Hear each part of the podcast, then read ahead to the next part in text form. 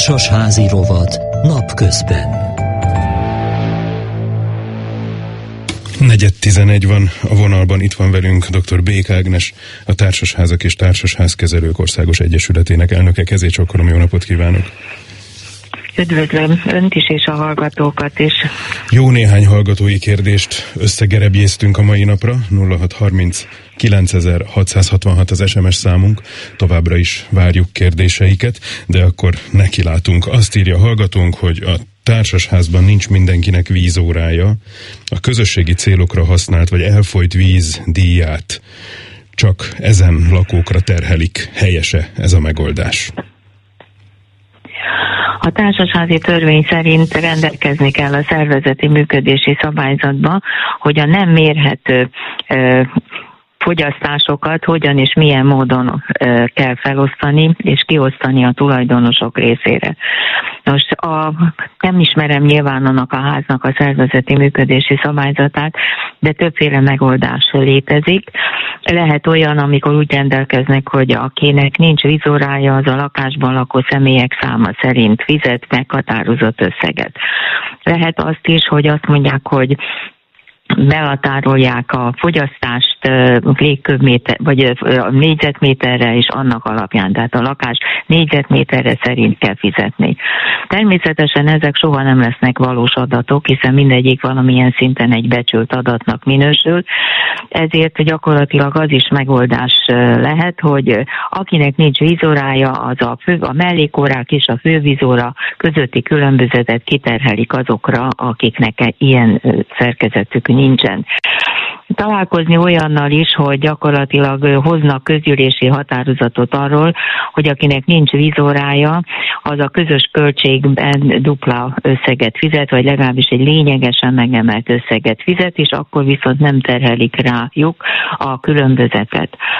Elképzelhető az is, hogy, hogy a általánydíjas elszámolás mellett végül is szeretnék elérni azt, hogy minden lakásban legyen vizóra, tehát egy kicsit ilyen zsarolási rendszerrel megállapíthatnak havi 10 forint vízdíjat, és ez gyakorlatilag feltehetően az a család vagy az a lakásban lakók nem használnak el, így lassan rákényszerülnek arra, hogy ők is a vízmérő órát felszereljék.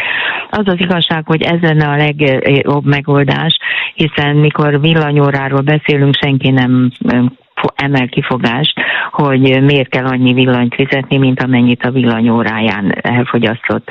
Így viszont, hogyha megvan mindenkinek ez a mellékvízórája, akkor ő is tisztában van abban, hogy ténylegesen mennyit fogyasztott, és akkor annak a kifizetése nem okoz neki gondot. És a jelenlegi szabályozás szerint a mellékórák 8 évig érvényesek, tehát addig lehet használni. 8 évre vonatkozóan kell végül egy befektetést teljesíteni a vizórás lakásoknak, viszont ez állítom, hogy egy fél év alatt megtérül. Azt mondja, hogy a jelenlegi szabályozás szerint kell ehhez közgyűlés, vagy pedig egyszerűen a szabályozás az egyértelmű, így van és pont. Nem kell hozzá, ehhez nem kell közgyűlés, ha valaki mellékvizórát szereltet fel. Ahhoz kell viszont, hogy milyen módon oszt, osztják szét a, a többlet vízfogyasztást. Erre vonatkozóan viszont lehetősége van a tulajdonosnak ott is szembesülni vele, hogy hajlandó -e ezt megfizetni, vagy mégis inkább a mellékóra felszerelése mellett dönt. Tudok olyan társasházat, ahol a 12 ezeres közös költséghez képest, akinek nincs vízórája, 36 ezer forintot kell fizetnie. Tehát ez egy olyan döntés, amit végül is, ha elfogadta a többség, akkor csak bíróságon lehet megtámadni, de ennél sokkal olcsóbb, ha valaki felszereli a mellékórát. Közös képviselőkkel kapcsolatban is érkeztek kérdések, egyik régebben, a másik éppen ebben a pillanatban. Ha egy közös képviselő nem végzi rendesen a munkáját, több mint két éve nem kapunk jegyzőkönyvet, ő maga is elérhetetlen, akkor visszamenőlegesen visszakövetelhetjük-e a már kifizetett díját, vagy annak egy részét? Attól függ, hogy milyen szerződést kötöttek az adott közös képviselővel, hogy benne van-e az, hogy nem teljesítés esetén visszatartható az összeg, vagy sem. és azért ezt nem lehet így értékelni csak, hogy a közös képviselőnek az a dolga, hogy elérhető legyen telefonon, hanem annak azt a mellette a háttérben ugyanúgy vezetni kell az összes nyilvántartást, ki kell fizetnie az üzemeltetési költségeket, fel kell szólítani a nem fizető tulajdonosokat, tehát a munkájának egy nagy részét minden bizonyal ellátja, vagy legalábbis remélhető, hogy ellátja. Ha mégis ilyen problémák merülnek fel, akkor a törvény lehetőséget biztosít arra, hogy hogyan lehet leváltani egy nem megfelelő közös képviselőt, ez pedig a törvénynek paragrafusai alapján a tulajdonos, összes tulajdonos 10%-ának az írásbeli aláírása mellett kell írni egy levelet a jelenlegi közös képviselőnek, fel kell szólítani, hogy hívjon össze közgyűlést, és a közgyűlés napirendi pontjait is meg kell adni, és ebbe lehet olyan, hogy a közös képviselő felmentése.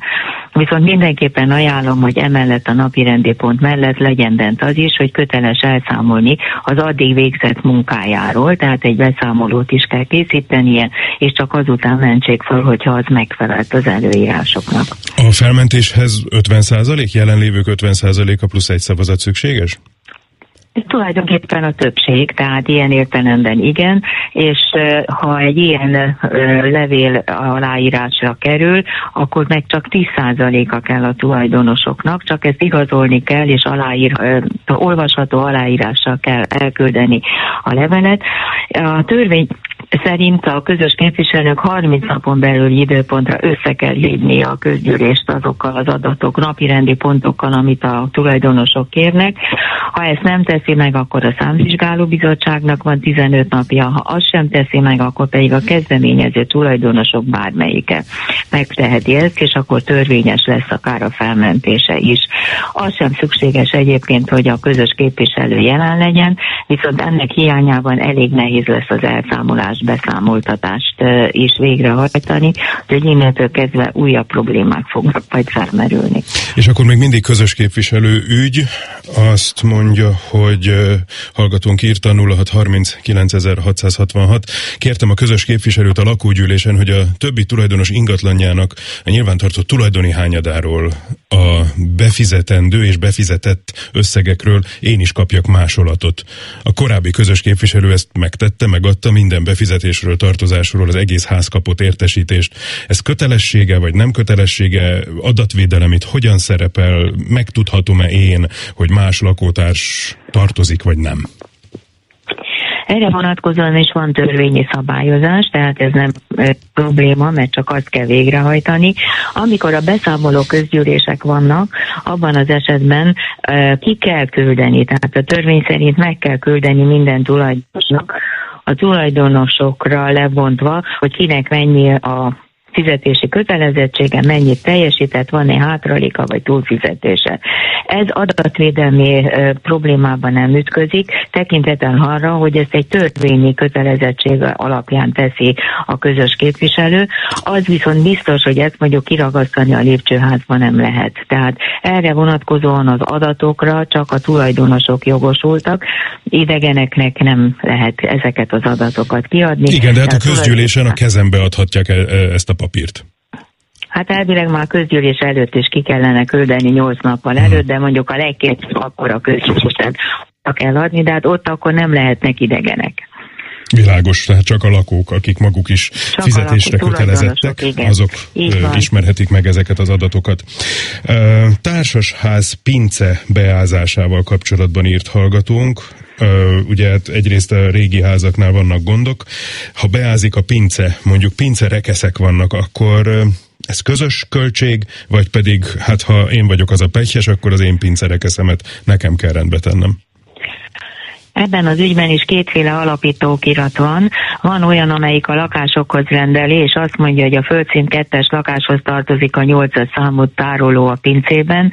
Ilyen esetben természetesen a lakáshoz tartozónak kell tekinteni, és bármilyen probléma van, akkor a tulajdonosnak kell elkezdeni intézkedni, de nem biztos, hogy a költségeket neki kell fizetni, hiszen ki kell deríteni, hogy a beázás az mitől történik. Ha a közös területről, vagy esetleg az épület szerkezetéből vagy a körülötte levő esővíz elvezető meghibásodásából származik, akkor ennek a kiavítása viszont a közösséget terheli. A másik eset egyszerűbb, amikor úgy van bent a alapító okiratban, hogy van egy közös tároló, és abba külön rekeszeket mindenki maga épített, vagy gyakorlatilag nem került úgymond megjelölésre, hogy melyik lakáshoz melyik tartozik. Ebben az esetben egyértelműen a társas házi közösségnek kell gondoskodni arról, hogy a hiba meg, eltárítás megtörténjen. De legelső természetesen a hiba feltárása, hogy mit okozta és hogyan lehet elhárítani. Sokan kérdeznek arról, hogy mi az, ami közös felelősség vagy közös költség és ami saját költség. Például hallgatunk azt írja, hogy a közös kertben lévő kerti csapot csak az alsó lakók használják. Mégis mindenki fizeti a vízdíjat. Ez rendben van-e így?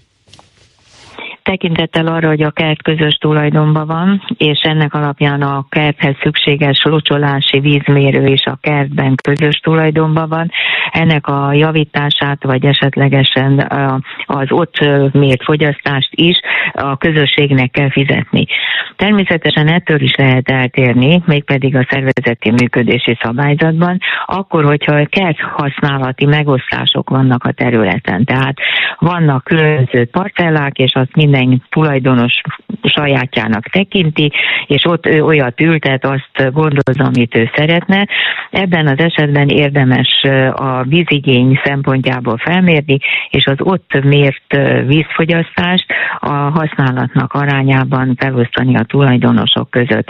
Ehhez viszont az szükséges, hogy a kerti csapra is szereljenek fel egy mellékvérült, ami gyakorlatilag mutatja, hogy a kerti fel, locsolások milyen fogyasztást mutatnak, és annak a felosztásáról szintén a közgyűlés többségének kell dönteni. Ez az 50 plusz 1 százalék, ha csak egy valaki használja, akkor sem lehet azt mondani, hogy ezt csak őrá lehet terhelni, hiszen a közösség viszont élvezi azt, hogy körülötte van egy szép kert, ha kinéz az ablakon, egy szépen karbantartott területet lát, tehát ilyen értelemben még azt sem lehet mondani, hogy ez teljes egészében arra az egy lakóra lehetne terelni. Meg kell állapodni ebben is, hogy mondjuk 50-50 százalékban, főleg, hogyha haszon növényeket is termel az illető, mert abból viszont esetleg még haszna is lehet. Ha csak virágok vannak, ami szépíti a környezetet, akkor szerintem el kellene fogadni a közösségnek, hogy ez a locsolási díj, ez mindenkire ráterhelődhet. Hiszen mindannyian nézzük a szép virágokat, és talán még örülünk is neki. Így van, így van. Hogyha megállapodunk abban, hogy 50-50 százalék, akkor ehhez közgyűlés kell. E. Igen, igen, igen. Mindenképpen, mert ez is olyan költségviselés, amiről a részleteket a szervezeti működési szabályzatba kell rögzíteni. Legelőször, hogy nyilván közö, közgyűlésen kell róla dönteni, és amikor kiderül, hogy ez me- megszavazták, és a többség ezt szeretné, akkor később ezt a szervezeti működési szabályzaton is át kell vezetni, és le kell adni aztán a földhivatalba, hogyha bárki ott lakást vásárol, meg tudja nézni, hogy milyen feltételekkel működik ez a ház. Aztán következő kérdés, milyen feltételekkel használhatja a szomszédom a társasházi lakását zajos irodaként, a többi lakó előzetes megkérdezése nélkül? Autóvezető képzőt működtet, lépcsőházban jelentősen megnövekedett a forgalom, az utcán parkoló oktatóautók elfoglalják a lakók által használt autók helyét. Mit tehetünk? Kellene ki erre engedélyt kérnie? Egyáltalán lehetséges-e ez? Mármint, hogy jogszerű-e? Az az igazság, hogy a törvény szerint a tulajdonú lakását mindenki arra használhatja, amire szeretné. Most gyakorlatilag egy ilyen oktatási tevékenység az nem minősül különösebben zajos tevékenységnek, legalábbis az én ismereteim szerint, de feltehetően ezt az önkormányzat kereskedelmi osztályánál be kell jelenteni, hogy ott egy ilyen oktatási rendszer működik. Az önkormányzat ilyen esetekben utólag esetleg kimehet, megvizsgálhatja, hogy megfelelnek-e a körülmények ahhoz, hogy ott oktatás személyeket lehessen fogadni. Most a társaság szempontjából ugye ez azt jelenti, hogy valóban esetleg nagyobb az ügyfélforgalom, emiatt a kaput többször nyitják, zárják, azonban ennek a bizonyítása elég nehézkes, és mindenképpen a társasháznak kellene bizonyítani, hogy avval, hogy ott naponta 20 ember bejön, ez neki milyen többlet költséget okoz. Általában az a javaslat, hogyha meg akarjuk akadályozni, hogy ne legyenek veszekedések, vagy ne nézzenek ferdeszemmel erre a lakástulajdonosra, akkor a lakástulajdonos viszont önszántából felajánlhat úgy a többlettakarítási díjat, amivel egy kicsit kompenzálja azt, hogyha esetleg emiatt a sáros esős időben 20 ember behordja a cipőjén a sarat, akkor annak a takarítási költségét mondjuk ilyen esetben vállalja.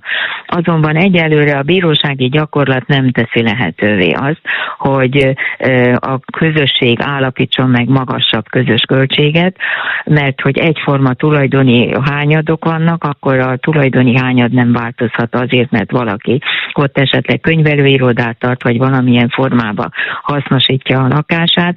Tehát mindenképpen az ilyenkor a vállalkozónak lenne érdemes nyitni a társaság felé egy felajánlással.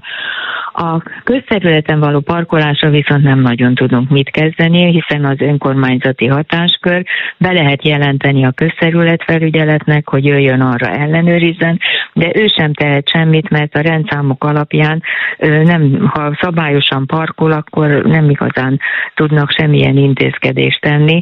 Tehát én azt hiszem, hogy végül is egy ilyen oktatás maximum két-három órán keresztül tart, és utána elmennek az oktatók, vagy az oktatandó diákok, és elviszik az autójukat legalábbis remélhetőleg, tehát ezeken keresztül nem nagyon van megoldási lehetőség, majdnem azt mondom, hogy inkább tűrési kötelezettség van. Nagyon szépen köszönjük, jövő héten folytatjuk. Dr. Bék Ágnes, a Társasházak és Társasházkezelők Országos Egyesületének elnöke volt a vendégünk.